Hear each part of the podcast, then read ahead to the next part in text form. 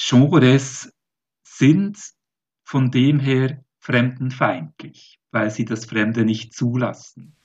Ihr hört den Bocaset-Podcast, die Welt der unabhängigen Verlage. Heute im Gespräch mit René Frauchiger. Mein Name ist Nick Lütz.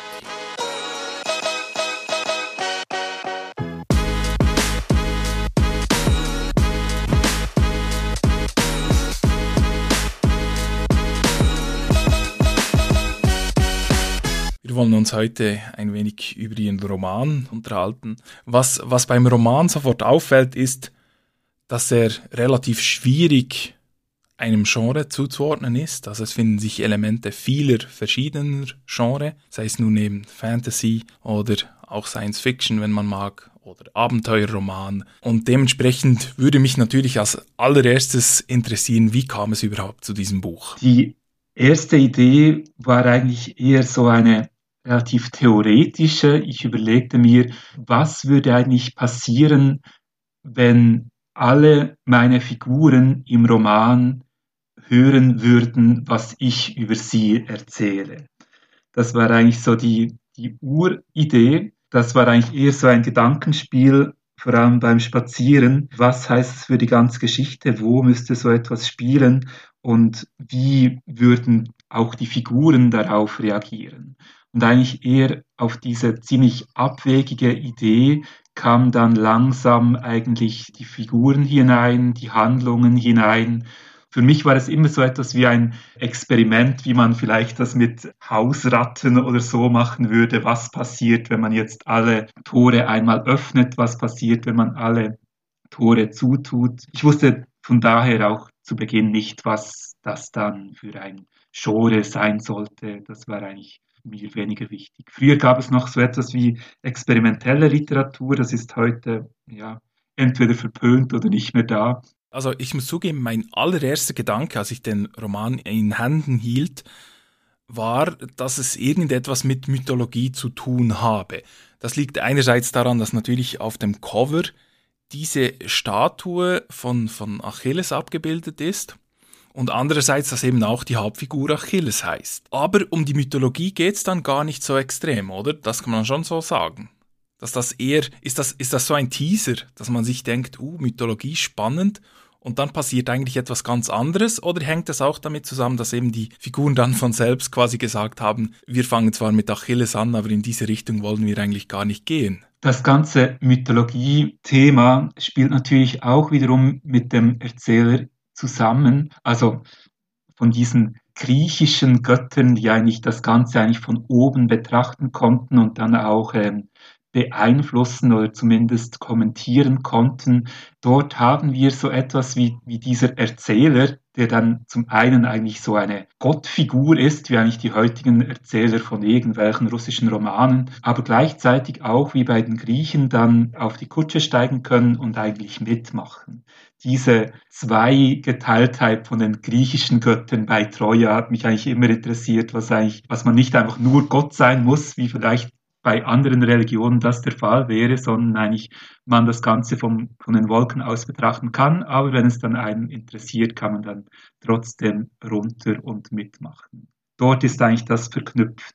Es ist dann die Frage, also wo ist dann genau diese Gottfigur und ist das ja dann wirklich ein Gott oder einfach irgendein Typ? Wer ist dann Hephaistos und so weiter? Das ist eigentlich etwas, was parallel auch mitläuft, aber es natürlich nie im Zentrum ist. Ich glaube, das würde auch dann zu sehr ausarten, wenn man das noch hineinnehmen würde. Schon jetzt ist es, glaube ich, schon äh, ziemlich viel drin. Das, das zeigt jetzt vielleicht auch, dass, dass wir eigentlich noch gar nicht groß gesagt haben, worum es im Roman eigentlich überhaupt geht. Was würden Sie sagen, was sind die Kernpunkte jetzt vielleicht von dieser Geschichte, bevor wir dann noch weiter über den Roman sprechen? Also wenn man es so beschreiben will, dann hat man eine klassische Hauptfigur, das ist Achilles, der hat ein Talent, er trifft immer dorthin, wohin er zielt, also egal ob Ball oder Dose oder Glas, er trifft immer genau das, was er treffen will, aber er kann nie direkt irgendwo hintreffen, sondern er muss immer auf Umwegen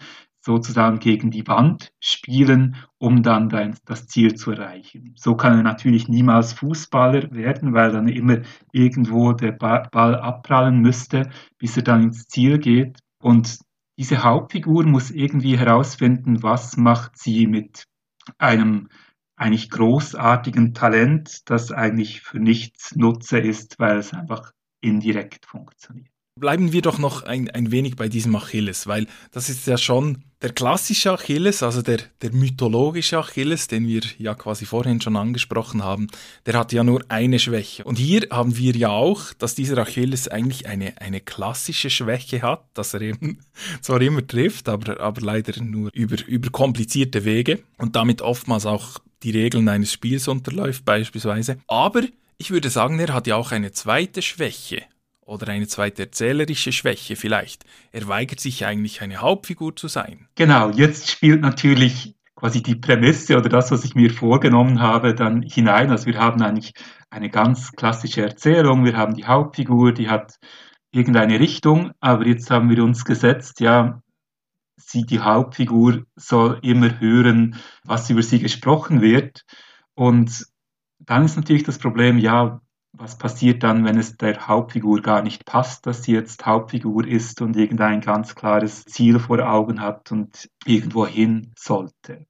Also dann müsste man der Hauptfigur auch die Freiheit geben, eigentlich zu finden, ja, nein, vergiss es, ich mache etwas anderes und ich spiele hier gar nicht mit in diesem Roman. Aber das ist ja schon als, als Prämisse für einen Roman gar nicht so einfach, wenn man eine Hauptfigur hat, die gar nicht mitmachen will, oder? Genau, das war eigentlich für mich dann auch so ziemlich ein Desaster. Eigentlich dadurch, was ich mir das eigentlich gesetzt habe, was eigentlich die Figuren hören sollen, was ich über sie spreche, sind natürlich für mich beim Schreiben oder für den Erzähler beim Erzählen immer mehr Probleme aufgetaucht, die man eigentlich ignor- hätte ignorieren können, aber die ich dann eigentlich alle thematisiert habe und eigentlich ja fast überall die Geschichte auch irgendwie gegen die, die Wand habe fahren lassen, wo es dann auch möglich gewesen wäre. Gab es da je die Sorge, dass das dann auch für, für den Leser oder die Leserin zu viel werden könnte? Oder war das war quasi dieses Experiment mal geboren und dann hat halt Achilles gemacht, was er machen wollte und dann gab es gar kein Zurück mehr? Oder, oder war das schon auch eine bewusste Über- Überlegung, wie weit kann man ein solches Metaspiel eigentlich treiben, bevor man dann auch den Leser, die Leserin überfordert? Ja, das war dann vor allem am Schluss dann, also als dann alles fertig war, die Frage, was kann man eigentlich so einer Leserin, einem Leser eigentlich zutrauen?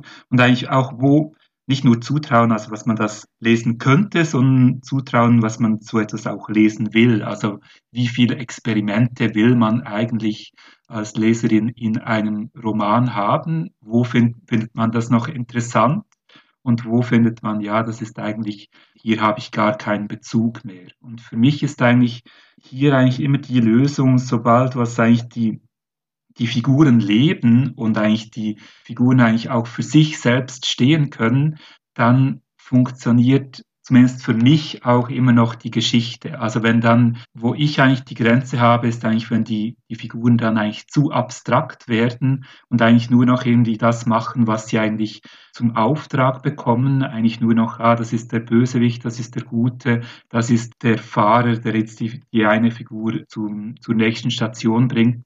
Wenn man, wenn sie nur noch Funktionen sind, dann interessiert es mich nicht mehr. Aber wenn es Figuren sind, die leben, die eigentlich, die man sich vorstellen kann, was die eigentlich, ja, dass man denen begegnen könnte und dass die ein Eigenleben haben, dann lebt auch immer noch die Geschichte. Und ich glaube, dann könnte man immer noch mitgehen, weil man sich irgendwie auch mit dem Achilles dann noch identifizieren kann. Ja, was würde eigentlich ich tun, wenn ich die Erzählstimme hörte? Also wenn jetzt plötzlich irgendjemand spricht und genau das erzählt, was eigentlich in meiner Geschichte vorkommt. Wie würden auch Liebesgeschichten zum Beispiel funktionieren, wenn ich jetzt hören würde, ja, jetzt spricht jemand über mich und dann später spricht er mit irgendeiner Frau und dann ist eigentlich so die Vorwegnahme, ja, irgendwie müssen wir ja dann zusammenkommen, weil so funktionieren Liebesgeschichten. Was würde ich machen, wenn ich am Anfang wüsste, ja, ich bin jetzt in einer Liebesgeschichte mit dieser Figur, die ich noch gar nie getroffen habe? Also irgendwie menschlich fasziniert es einem dann trotzdem, obwohl es, also denke ich oder hoffe ich, obwohl es ziemlich ja, weit hergeholt ist, könnte man. Das klassische Erzählen würde ja alledem widersprechen, weil genau dort haben wir ja eben diesen autorialen Erzähler, den es eben braucht, damit die Geschichte vorangeht und sonst passiert nichts. Kann man das als, als Gegenposition nehmen, diesen Roman? Oder, oder anders gefragt, ist das auch ein Experiment mit eben genau dieser anti-autorialen Erzählstimme oder Erzählperspektive, wenn man so will? Oder ist das auch eigentlich eine, eine Position, die Sie ganz bewusst mit dem Roman beziehen und der sich dann auch in, in späteren und weiteren Werken wiederfinden wird? Es ist ja auch irgendwie eine, eine politische Sache. Also dieser autoriale Erzähler wird eigentlich heute eher kritisch angeschaut, weil er natürlich ein Diktator ist. Also jemand, der sagen kann, wohin es geht und eigentlich alles bestimmt.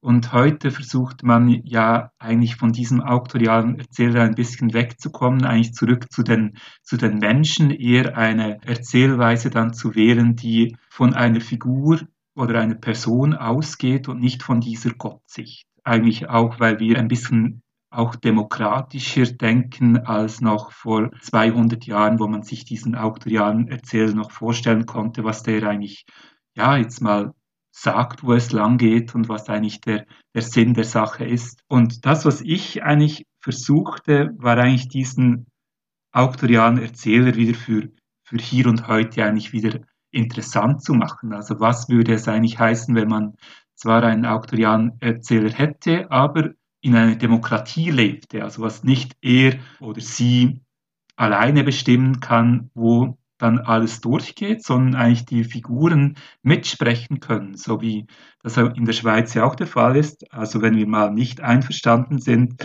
mit unserem Bundesrat, dann kann, können wir Initiativen und so weiter starten und eigentlich dem Ganzen eine andere Richtung geben. Und genau das, eigentlich durch das, was eigentlich der autoriale Erzähler hier sichtbar wird und eigentlich zeigen muss, was er tut, wird er natürlich auch angreifbar und stürzbar und die, die kleinen Figuren dürfen so auch mitreden. Also ich denke eher, es wird moderner und für, für uns irgendwie akzept- mehr, man kann, wir können es eher akzeptieren, oder ich kann es zumindest mehr akzeptieren, einen autorialen Erzähler, den ich höre, als einen autorialen Erzähler, der hier irgendwie unsichtbar die Fäden zieht. Das hat schon fast Die, der klassische Roman hat immer etwas von Verschwörungstheorie, da eigentlich dieser, der er oder sie im Hintergrund agiert und wir sie gar nicht sehen können. Aber dem könnte man ja schon auch entgegnen, würde ich jetzt sagen, dass die Fu- Figuren machen ja dann trotzdem mehr oder weniger das, was, was der Erzähler will. Also der auserkorene Held Achilles, der sich dann zwar weigert und das auch mit äh, Pasta-Ausbrüchen äh, die Geschichte zu quittieren versucht, der wird ja dann trotzdem zum Helden und macht diese klassische, auch wieder mythologisch angehauchte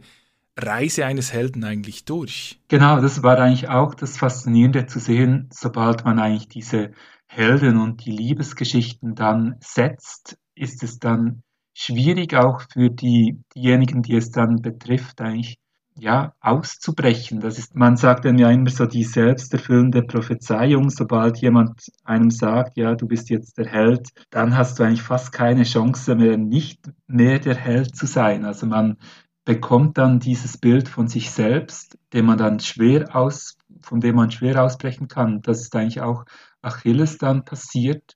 Also am Schluss könnte man schon sagen, ja, er ist ein Held, obwohl er, obwohl es natürlich nicht sein wollte. Ganz zu Beginn haben wir schon über, über die Vielfältigkeit und, und die vielen Genres, die sich im Roman finden lassen, ganz kurz gesprochen. Gab es für Sie so ein Hauptgenre, um quasi zu sagen, also haben Sie sich gesagt, ich, ich möchte einen Fantasy-Roman schreiben oder ich möchte einen Abenteuerroman schreiben oder was auch immer. Gab es diese Überlegung oder war dieser Mix dann wirklich auch der Erzählhaltung geschuldet, die wir ja jetzt schon angesprochen haben? Also für mich war es eigentlich immer ein Abenteuerroman, weil es eigentlich um das Abenteuer lesen und erzählen geht. Also eigentlich eine Geschichte hat ja nie so etwas total Sicheres, dass sie eigentlich immer ans Ende kommen wird oder soll, sondern eigentlich jedes Erzählen hat immer etwas Abenteuerartiges und eigentlich darum ging es eigentlich mir. Aber nicht, dass dann irgendwelche Krokodile oder äh, äh, Samurai auftauchen würden, sondern was man irgendwann mal merkt, ja, es könnte eigentlich alles passieren in dieser Geschichte. Jetzt haben, sind wir eigentlich schon dort und dort abgebogen. Alles ist eigentlich möglich. Wir haben natürlich schon Vorgaben und wir wissen, was bisher geschah, aber es könnte eigentlich alles Mögliche noch dazukommen. Und dieses Abenteuer wieder zu erleben, darum ging es mir. Und früher hatte man ja das noch viel mehr als Kind, wusste man ja eigentlich nie, wo die Romane oder die Erzählungen oder die Märchen genau hingehen. Heute als Erwachsener geht man in einen Science-Fiction-Film oder man sieht sich eine Fantasy-Geschichte an und man weiß schon nach zehn Minuten, ja, wer sterben wird und wer wahrscheinlich gewinnen wird, wo dann hier der Spion versteckt ist. Also diese dieses Abenteuergeschichte hat man eigentlich, ja, spätestens, ich denke, wenn man dann aus der Schule kommt, nicht mehr, dann wird es alles ziemlich berechenbar und wir sind uns gewohnt, was eigentlich diese Geschichten auch gezähmt sind und nicht mehr zubeißen können. Und dieses Abenteuer wieder lebendig zu machen und auch wieder Szene zu geben, das war eigentlich das Ziel. Sobald man ein Genre hat, hat man natürlich auch diese Sicherheit. Genre hat natürlich auch Genre-Konventionen. Und ich denke auch der heutige so deutschsprachige Roman, auch wenn die nie Genre zugeteilt werden, wenn man einen, ja, irgendeinen deutschen Roman aufschlägt, nach ein paar Seiten weiß man ungefähr, was einem erwartet. Also es gibt auch Genre-Konventionen bei der höheren Literatur. Das finde ich ganz faszinierend, was Sie da sagen, weil also dass das, das Genre eigentlich auch vieles kaputt machen kann, was eine Geschichte gut macht. So, also so wie ich sie jetzt verstanden habe, dass, dass wir eben eigentlich nicht mehr von dieser kindlichen Freude an der Geschichte, am, am erzählt bekommen oder am selber erzählen getrieben sind, sondern dann halt eher, ich habe eine bestimmte Erwartungshaltung und möchte dann auch, dass sich auf Seite dreißig die Figuren ineinander verlieben und dann kommt ein großes Problem und dann kurz vor Ende kommt es wieder gut. Wir, wir bekommen dann genau das, was wir kaufen, aber es hat immer etwas Langweiliges. Also auch wenn wir in den Europapark gehen oder ins Disneyland, wir wissen ja, wofür wir das Geld ausgeben. Also klar, wir können sagen, das ist dann ein Abenteuerwochenende und viel Spannung. Und, aber es ist ganz klar, was wir bekommen. Und als Erwachsene können wir vielleicht sagen, ja, wir sind abenteuerlustig, aber auch wenn wir die Indienreise machen, dann haben wir die ersten zwei Hotels gebucht und wissen genau, was wir irgendwie uns ansehen wollen. Also wir haben gerne Abenteuer, aber wir wollen genau das Abenteuer, was wir gebucht haben. Und hingegen ein, ein kleines Kind versteht unter Abenteuer etwas ganz anderes, also eher dieses Unvorhersehbare. Und auch als kleines Kind, wenn man zum ersten Mal Star Wars sich anschaut, dann ist das etwas ganz anderes, weil man weiß dann nicht, was passiert und was hier passieren muss, sondern man lässt sich dann treiben.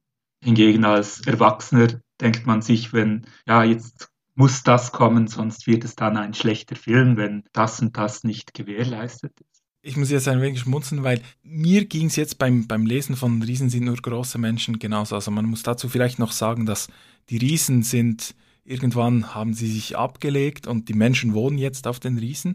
In der Geschichte geht es um Hephaistos, also die Menschen leben auf Hephaistos. Als da dann plötzlich die Hochebene kommt und die Menschen in den Mund von Hephaistos oder in den Rachen von Hephaistos klettern und der Nebel, der immer auf der Hochebene liegt, dass der durch den Mundgeruch erklärt wird, da war ich so überrascht, fand dann aber, das ist eigentlich so logisch und so schlüssig, dass es hier jetzt halt Nebel hat, weil es Mundgeruch hat, ist ja völlig klar. Aber was daran ja schwierig ist oder was sich ja zeigt, dieses Buch stich, oder dieser Roman, der sticht ja heraus. Das ist ein Buch, das, also es gibt wenige Bücher, die sich auch getrauen, so, so wild zu sein in den Ideen. Also ich meine das jetzt durchaus positiv im Sinne von, dass sie sich eben auch von den Ideen treiben lassen. Aber kann man dann andererseits auch sagen, dass wir, dass wir genau diesen erzählerischen Mut und diese erzählerische Vielfalt auch, auch immer wieder ein wenig verloren haben und, und langweilig werden in der Literatur oder Hochliteratur, wie auch immer man es dann nennen mag? Sie haben ganz zu Beginn von den Leserinnen und Lesern gesprochen, die man dann irgendwann mal abhängt. Und das ist natürlich schon das Problem. Gibt es ein Publikum, wenn dieses Genre nicht genau definiert ist? Also die heutigen Leser, die wollen genau wissen, was sie hier kaufen, und die wollen gerade dieses Abenteuer nicht, und die, die Verlage und die Buchhandlungen sind natürlich auch gerade darauf angew- angewiesen, äh, dass sie ja ihre Sparten machen können und eigentlich ihre Science-Fiction-Abteilung, ihre Fantasy-Abteilung und ihre Belletristik für ein bisschen das, das Höhere haben. Und wenn das nicht funktioniert, dann ja, ist es dann schwierig auch für den Roman irgendwie die Leser zu finden. Also es ist natürlich auch ein, ein Risiko für, für die Autoren, einen solchen Roman dann zu produzieren. Es ist viel einfacher, einen klassischen, ja, deutschen Roman zu schreiben, so wie er einfach heute geschrieben wird, weil das ist eigentlich, hat schon das Publikum eingebaut. Dann weiß man auch, ja, es gibt etwa die und die, die das lesen wollen. Ein Roman wie Die Riesen, ja, muss sich das... Das Publikum muss sich hier auch zuerst einmal finden, und sie müssen eigentlich herausfinden, ja, was sie so etwas spannend finden könnten. Das weiß man schlussendlich nicht. Weder als Leser noch als Schreiber. Ja. Was es hier jetzt bei den Riesen sicherlich nicht einfacher macht, ist, dass sich ja auch der Spannungsbogen diesem klassischen Dreiakter oder eben der, der Heldenreise auch ein wenig entzieht, weil die Erzählung ja sehr weitschweifig ist und weil sie auch noch mehrere Wochen auseinander liegt und gleichzeitig erzählt wird und so weiter. Aber das lassen wir jetzt als Thema, das ähm, erfährt man dann am besten beim Lesen des Romans. Über was ich aber noch sprechen möchte, ist, als ich den Roman gelesen habe, also ich muss ja auch sagen, ich bin auch in einem kleinen Dorf in, im Kanton Bern aufgewachsen, ein wenig auf der anderen Seite des Emmentals als Sie jetzt, aber, aber doch nicht allzu weit weg. Und ich habe in dem Roman sehr viel Schweiz auch gelesen. Und, und vieles, was, also sei es jetzt Dinge wie, wie die, die Gräben zwischen Stadt und Land oder die Fremdenfeindlichkeit oder die Angst vor dem Fremden, vielleicht, vielleicht ist das treffender, kann man den Roman auch zumindest zu Stücken als, als Allegorie auf die Schweiz und das Schweizerische und die Schweizer und Schweizerinnen lesen? Ja, es sagt sicher etwas über die Schweiz aus, und ich, ich denke von, sowohl von der Erzählhaltung, also dieses demokratische Erzählen, wie halt auch von den Figuren und den Orten. Also man kann in dieser Stehenstadt eindeutig Basel erkennen und eigentlich auch die Figuren erkennen das natürlich auch selbst.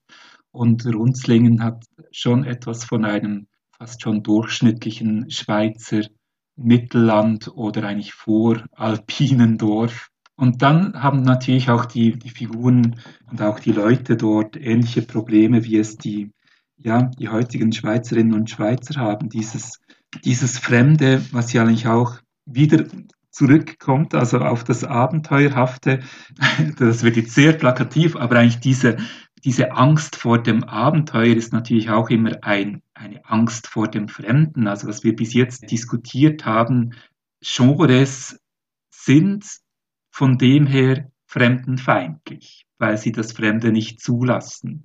Und dort wird das natürlich dann auch auf die andere, auf der anderen Ebene diskutiert, wo man dann die vertrauten Figuren hat oder eigentlich die über, ja, irgendwie normalen Figuren und dann diese langhaarigen oder bleichhaarigen Figuren, die dann wieder ähm, fremd sind und am Anfang auch irgendwie gar nicht in die Geschichte hineinpassen.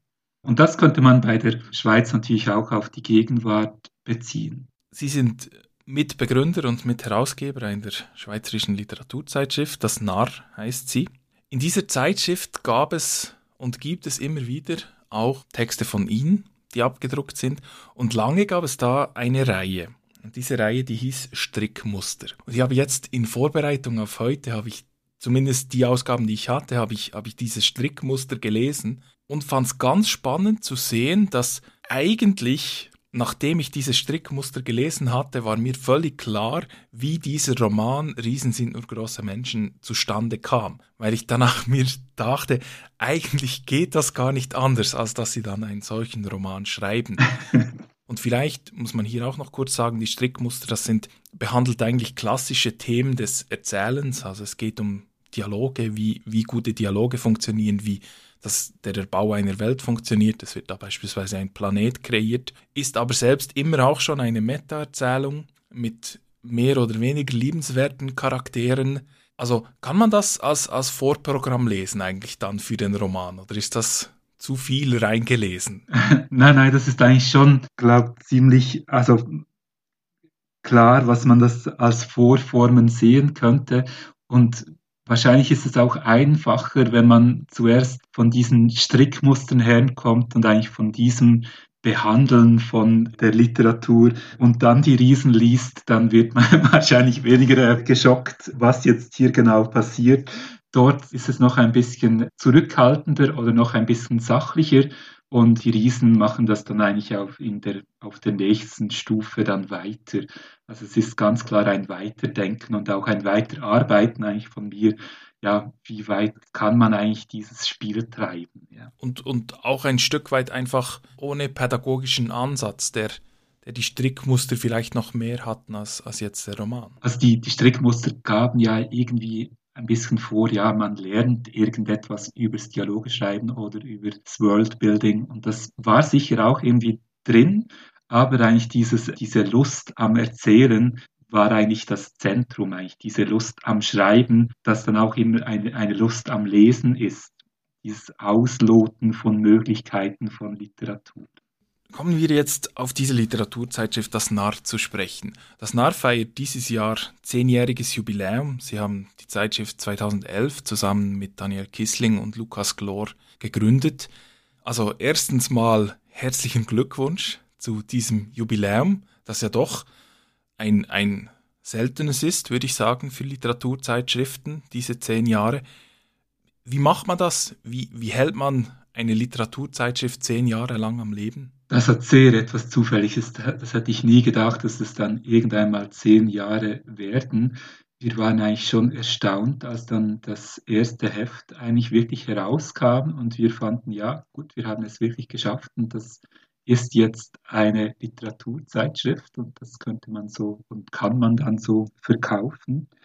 Uns hat man dann damals schon vorgeworfen oder eigentlich ja, unter Kollegen dann gesagt, ja, weshalb macht man heute eine gedruckte Zeitschrift? Das ist ja alles, funktioniert über Blogs und Internet und die, die gedruckten Zeitschriften sind eigentlich vorbei. Die gehen jetzt eigentlich eine nach der anderen gehen ein und werden geschlossen. Und wir fanden dann, ja, kann schon sein, aber wir machen jetzt trotzdem noch eine. Dann machen wir vielleicht die letzte. Und es war dann trotzdem nicht vorbei. Also die Leute haben immer noch das Interesse daran, eigentlich ein gedru- gedrucktes Heft in der Hand zu halten. Und von uns ist eigentlich auch immer noch die, das Interesse da, etwas Gedrucktes zu produzieren. Also dieses E-Book, was damals schon diskutiert wurde und auch heute, wo ich nichts dagegen habe, das finde ich eine schöne Entwicklung, was man auch im Zug schon hundert Bücher mitschleppen kann, eigentlich nur mit einem Gerät.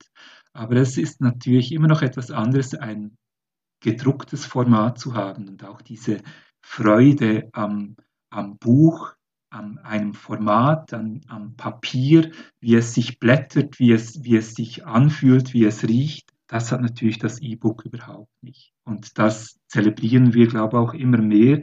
Also zuerst war eigentlich das, das ganze Format noch ziemlich zurückhaltend und jetzt ist, hat es schon eigentlich ziemlich eine Eigenständigkeit, was man eigentlich genau sieht, ah ja, das ist jetzt ein Narr, das, so sieht das Heft aus, so fühlt es sich an. Wie sehr ist das Gründen einer Literaturzeitschrift auch, auch eine Schnapsidee, die man einfach halt machen muss? Oder, oder wie sehr war das auch innerer Antrieb, dass das jetzt halt sein sollte? Also es ist natürlich äh, zu hundert Prozent eine Schnapsidee. Man macht es nicht, um Geld zu verdienen oder irgendeine, irgendetwas auszulösen. Ich glaube, die Zeiten können natürlich kommen, aber es hat immer etwas Zufälliges. Man macht es einfach aus Freude an der Idee selbst. Und trotzdem fürs Schreiben und für das auch irgendwie Formen von, von, von einer Stimme ist es eigentlich der, der ideale Spielplatz, dieses Literatur, dieser Literaturzeitschrift. Also das Problem heute ist ja, man stellt sich diese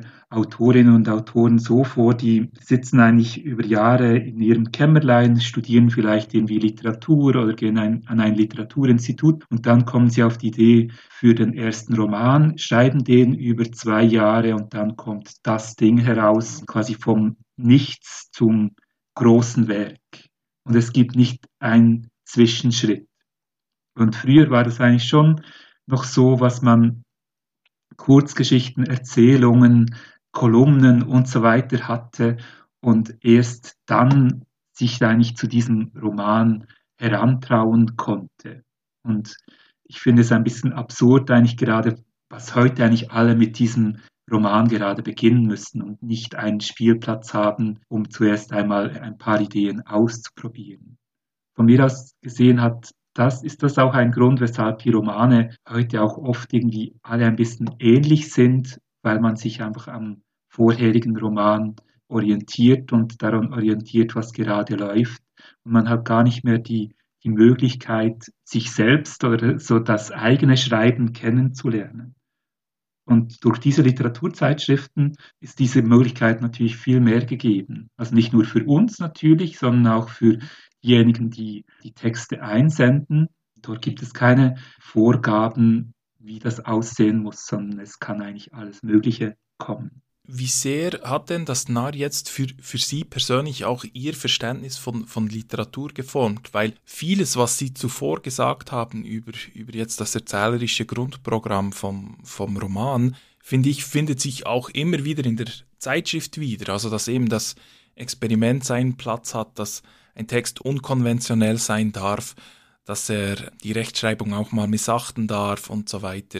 Also wie sehr war das jetzt für Sie persönlich auch, für, für Ihr Schreiben auch stilbildend oder, oder prägend für Ihr Verständnis von Literatur? Das war wirklich der, der zentrale Punkt. Man, ich glaube, man merkt es dem Roman schon sehr stark an, was er eigentlich so entstanden ist, nicht ist und nicht, ja, ich will nichts Schlechtes gegen ein Literaturinstitut sagen, aber nicht aus einer Literaturinstitut-Atmosphäre. Also es, ich glaube, diese Art, das Schreiben zu entwickeln, ist schon eine ganz andere. Wie ist das jetzt, wenn man eine Literaturzeitschrift herausgibt? Wie frustrierend oder schwierig ist die Auswahl an Texten? Also ich weiß jetzt nicht, was, was, was normalerweise so reinkommt, aber bei vielen Zeitschriften weiß ich, dass das ja um die zweihundert Einsendungen pro Ausgabe sind. Wie geht man da vor? Also kann man da einfach sagen, die Hälfte ist sowieso, kann man einfach mal relativ schnell aussortieren? Oder braucht das, also braucht das nicht einfach auch unglaublich viel Zeit, um eben diesen Texten dann auch, weil das Experiment zu erkennen, da, da sind wir ja wieder bei den Konventionen, das Experiment zu erkennen, glaub, das gute Experiment zu erkennen, ist, glaube ich, viel schwieriger als, den, als die konventionell gut gestrickte Erzählung.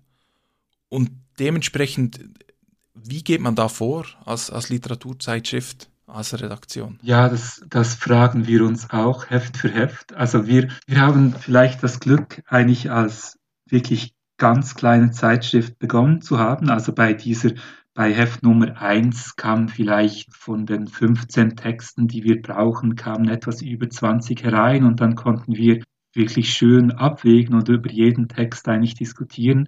Und heute sind es schon, ähm, geht es in die Hunderte hinein und wir brauchen immer noch etwa fünfzehn Texte. Und dann ist es, sobald es über hundert Texte sind, eher gegen zweihundert zu, hat man dann auch gar nicht mehr die Möglichkeit, alle so durchzulesen, wie man sie durchlesen sollte. Mittlerweile, also ich erzähle vielleicht, wie es jetzt bei der letzten Ausgabe war, oder eigentlich bei der nächsten Ausgabe natürlich, die kommt erst noch. Das waren, glaube ich, etwa ja beinahe zweihundert Texte und wir hatten dann drei Gruppen, Zweiergruppen und diese Zweiergruppen, die machten eine Vorauswahl. Das heißt, die bekamen ein Drittel der Textmenge zugewiesen und entschieden dann, welche Texte dann im, in der großen Gruppe diskutiert werden. Und so hatten wir eigentlich dann am Schluss doch eine Textmenge, die wir überblicken können und die, die, die wir dann wirklich als sechs Personen durchdiskutieren konnten. Wir mussten dann so ein Zwei-Stufen-System einbauen, weil sonst, man merkt dann eigentlich, wenn man schon fünfzig Texte durchgelesen hat, man verliert dann die Geduld am einzelnen Text und man würde wirklich viel zu viel Zeit brauchen. Aber das hat natürlich auch den, den Nachteil, was ein Text eigentlich herausfliegen kann, ohne was er überhaupt diskutiert wird. Eigentlich nur, natürlich diskutiert schon, aber nur in der Zweiergruppe und nicht in der schlussendlichen Redaktionssitzung oder Textsitzung. Und wie heftig wird dann da gestritten, was jetzt reinkommt und nicht? Also ich nehme an, dass es gibt, wird ja dann meistens mehr als fünfzehn gute oder sehr gute Texte haben, die man eigentlich mit berücksichtigen möchte. Das, was ich schön finde, ist eigentlich, es gibt sehr wenig Texte, die eigentlich allen gefallen, sondern es gibt dann meistens, oder allen nicht gefallen, kann man auch sagen, es gibt dann immer so Gruppen, die für den einen Text stehen, Gruppen, die für den anderen Text stehen und dann muss man irgendwie zu Kompromissen kommen und das Ganze abwägen, ja,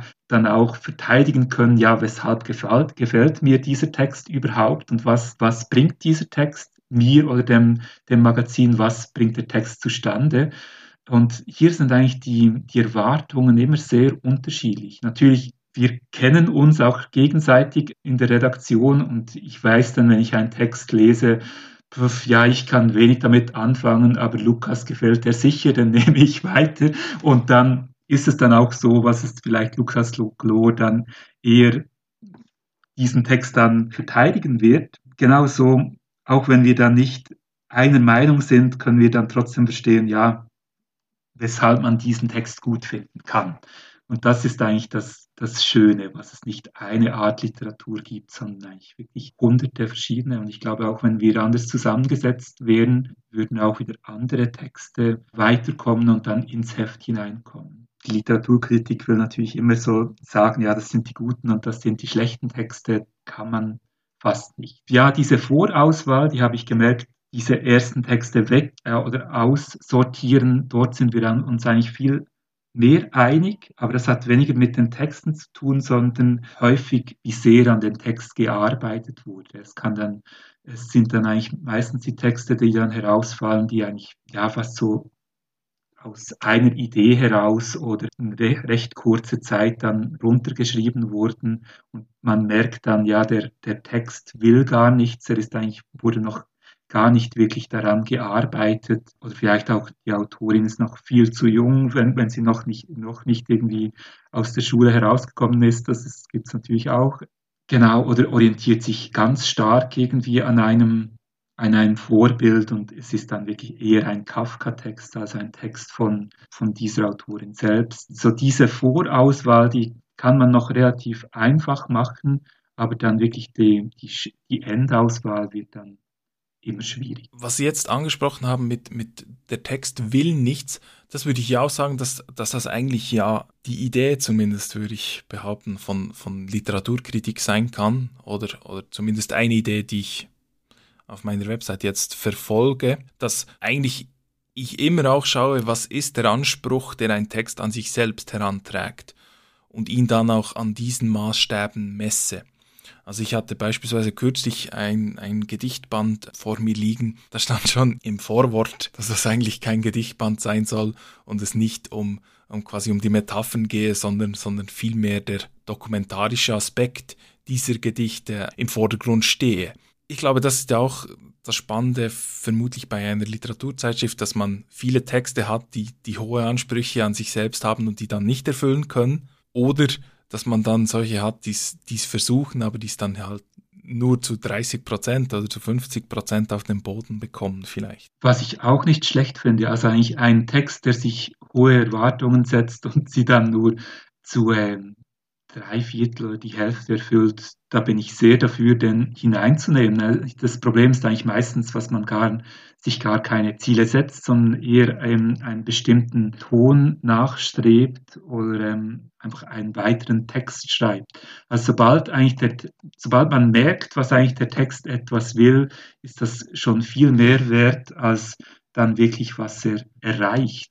Wenn ein Text eigentlich zu hundert Prozent das erreicht, was er will, ist eigentlich meistens etwas falsch am Text. Dann hat er sich irgendwie das falsche Ziel gesetzt, würde ich sagen. Wenn wir über das Narr sprechen, ich glaube, man kann fast nicht über das Narr sprechen, ohne auch über die Form des Narr zu sprechen, weil Sie haben es ja kurz, zumindest durch die Blume schon angetönt, dass Narr eben nicht einfach so eine auf Zeitungspapier nachgedruckte Literaturzeitschrift ist, sondern in sehr aufwendiger und schöner Aufmachung immer daherkommt und ich glaube seit der fünfzehn oder so das gleiche Format hat, Irrtum vorbehalten. Die Nummer vierzehn war das. vierzehn, gut, fast. Wie, wie wichtig war das von, von Anbeginn an, also dass, dass die Gestaltung, weil das Narr ist sehr aufwendig gestaltet, wurde auch schon für einige Schweizer Designpreise ähm, nominiert in letzter Zeit. Wie sehr war das immer auch Anspruch, dass eben auch die Gestaltung und nicht nur die Texte stimmen müssen? Ja, das liegt bei dieser,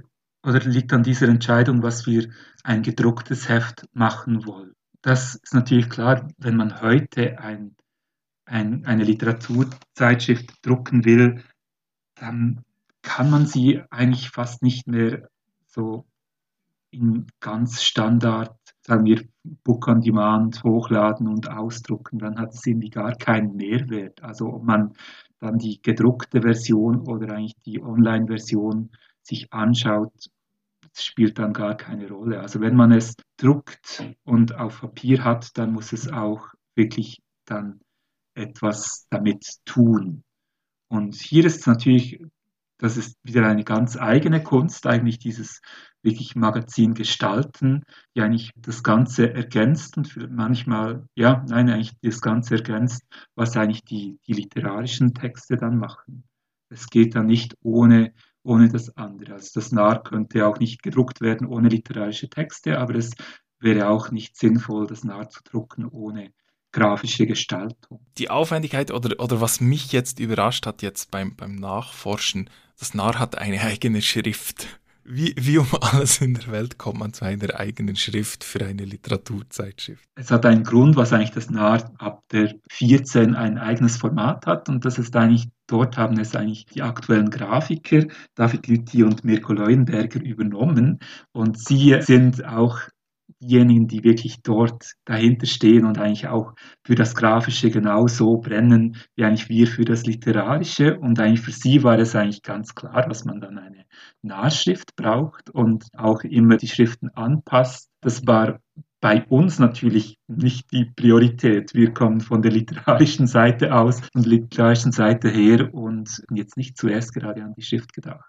Aber ich finde es toll, wenn es jetzt diese Narrschrift gibt. Ja, vielleicht, bevor wir dann ganz zum Schluss kommen, das Narr oder das Verlag, also produziert eben nicht nur Zeitschriften, sondern immer auch wieder spezielle Bücher. Und das aktuellste ähm, schöne Buch ist ein literarischer Reiseführer Bern. Auf dem Cover steht, er ziehe das Weiherli dem Mittelmeer vor. Finde ich als Berner natürlich schön. Ich weiß nicht, ob ich das so unterschreiben würde, aber nichtsdestotrotz... Sind das, wie, wie kommen diese, diese Bücher, die, die es neben den normalen Narr-Ausgaben gibt, wie kommen die zustande? Ist das immer schon angedacht gewesen, dass es mal eine Sonderausgabe gibt quasi?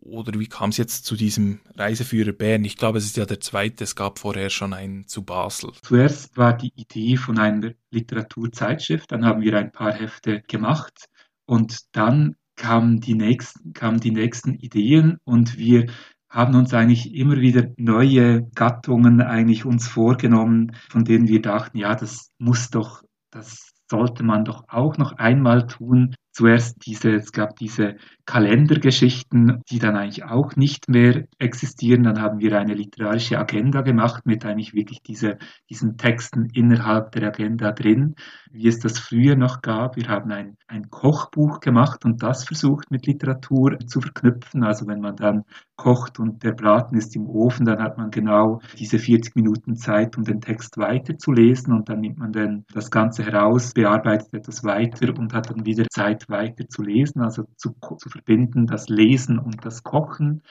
und auch die, das, was wir jetzt diskutiert haben, diese Genre-Literatur, die haben wir dann auch einmal uns als Thema gesetzt und eigentlich Groschenromane produziert, eine Horrorgeschichte, eine Karibikgeschichte und ließen dann unsere Autorinnen und Autoren eigentlich dieses Genre wieder neu gestalten und dann diese, wie diese Bergdoktorenhefte ließen wir dann das Ganze drucken.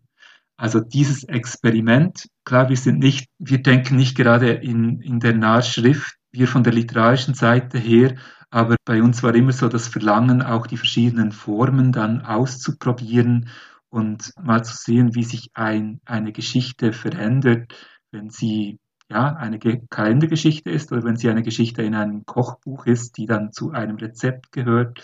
Oder ja, was passiert dann, wenn man wirklich einen, einen Genre-Roman schreibt? Genau, das ist dann wirklich dieses, wo dann die Form zusammenspielt mit dem Inhalt, was dann eigentlich schon immer das Thema war. Und jetzt der Reiseführer Bern ist eigentlich das erste Projekt, das wir wiederholt haben. Das erste war der Reiseführer Basel. Dort haben wir eigentlich versucht herauszufinden, ja, was passiert jetzt, wenn man einen literarischen Reiseführer macht. Und jetzt fanden wir dann, ja, das hat so gut funktioniert, jetzt machen wir das Ganze noch für Bern. War natürlich gerade passend zur Zeit, also wir wussten damals nicht, dass eigentlich ähm, alle Berner dann zu Hause bleiben mussten und gar nicht ans Mittelmeer dürfen, als wir den schrieben. Und genau jetzt stimmt natürlich der Titel doppelt. Also es ist ein Zitat aus einer Geschichte im Reiseführer. Aber dann kann man schon sagen, also dass sich eigentlich das, das Programm, das, das sich ja schon im, im Namen, also das Narr von, von Narrative und Narrativ... Narrativerei, ja, ich hätte, jetzt habe ich Mühe, meine, meine Substantive zu bilden. Das, ja, genau deshalb haben wir das ja auch abgekürzt. Der ursprüngliche Titel war, also ja, nein, eigentlich immer noch der hochoffizielle, ist das narrativistische Literaturmagazin und wir haben das dann abgekürzt in Das Narr. Ja, wir haben natürlich auch den langen Titel erst dann wirklich gesetzt, als wir dann wussten, wie wir das abkürzen können. Das Narr, das Narrativistische, das geht eigentlich um das Erzählen und das Einzige, was wir uns eigentlich gesetzt haben, ist eigentlich nicht eigentlich eine, eine Richtung oder ein Ziel, sondern was es eigentlich Texte sind, die erzählen. Also die heute, könnte man sagen, irgendetwas wollen vom Leser oder von der Leserin und vom Text. Und mit diesem Erzählen dann auch spielen. Das wollte ich eben gerade eigentlich, auf, das, auf genau das wollte ich hinaus, dass man gerade jetzt auch bei Ihnen, sei es, sei es nun im Roman oder sei es bei der Zeitschrift oder beim Verlag, dass man diesen spielerischen Zugang zur Literatur, dass der eigentlich immer der Grundantrieb ist. Und ich finde das auch nicht ein Pro oder Contra, halt nicht von der Marktforschung ausgehen und eigentlich zu sehen, ja, braucht es jetzt wirklich einen literarischen Reiseführer, sondern vom Spiel ausgehen, ja, was haben wir noch nicht versucht, wohin wollen wir eigentlich gehen und dann einmal schauen, ob sich das, ja, ob das funktioniert und eigentlich auch ein Publikum findet. Wir können das natürlich auch nur machen, weil wir nicht darauf angewiesen sind, dass das dann wirklich in großen Auflagen verkauft wird. Also wir sind, wir haben alle noch einen Beruf daneben und sind nicht von der Literatur abhängig. Und das muss man natürlich auch sehen, das gibt eine gewisse Freiheit, aber natürlich auch, man ist natürlich eingegrenzt eigentlich durch die, durch die andere Arbeit, also man kann sich nicht total der Literatur widmen, aber man ist natürlich frei, was man sich nicht den Marktkriterien aussetzen muss. Also man kann dann auch Hefte und Sonderausgaben machen, von denen man eigentlich weiß, was das dann nicht so extrem viel verkauft wird. Genau, das ist so unsere Freiheit, die wir uns erkauft haben. Nach diesem wunderbaren Schlusswort möchte ich Sie doch noch bitten, uns noch einen Buchtipp mitzugeben. Das kann aus unabhängigem Hause sein, aus einem größeren Verlag, etwas Neueres, etwas Älteres, das steht Ihnen frei. Also das wäre Olivier Mantel, Die Grauzonen. Das ist auch vor ein paar Monaten herausgekommen im Eigenverlag. Also er hat es selbst herausgegeben. Es sind zwei Teile von einer Trilogie darin. Es ist, der Roman ist eigentlich nicht einem bestimmten Genre zuzuordnen, sondern eigentlich jeder Teil spielt dann wieder mit einem anderen Genre. Der erste Teil ist eigentlich so ein klassischer historischer Roman, der eigentlich in Rheinfelden um achtzehnhundert spielt und wir sehen dann eigentlich so Rheinfelden, äh, nachdem der napoleonische Krieg eigentlich zu Ende ging. Der Teil zwei ist dann, spielt dann ihr Gegenwart und der dritte Teil soll dann so eine Zukunftsdystopie werden. Also auch, was ich natürlich interessant daran finde, ein Experiment, etwas, was man irgendwie nicht so erwartet und eigentlich auch nicht so einheitlich ist, um eigentlich gerade ein eingebautes Publikum zu finden, sondern eigentlich immer wieder mit anderen Voraussetzungen spielt. Genau, die Grauzonen von Olivier Mantel. Danke fürs Zuhören und bis zum nächsten Mal.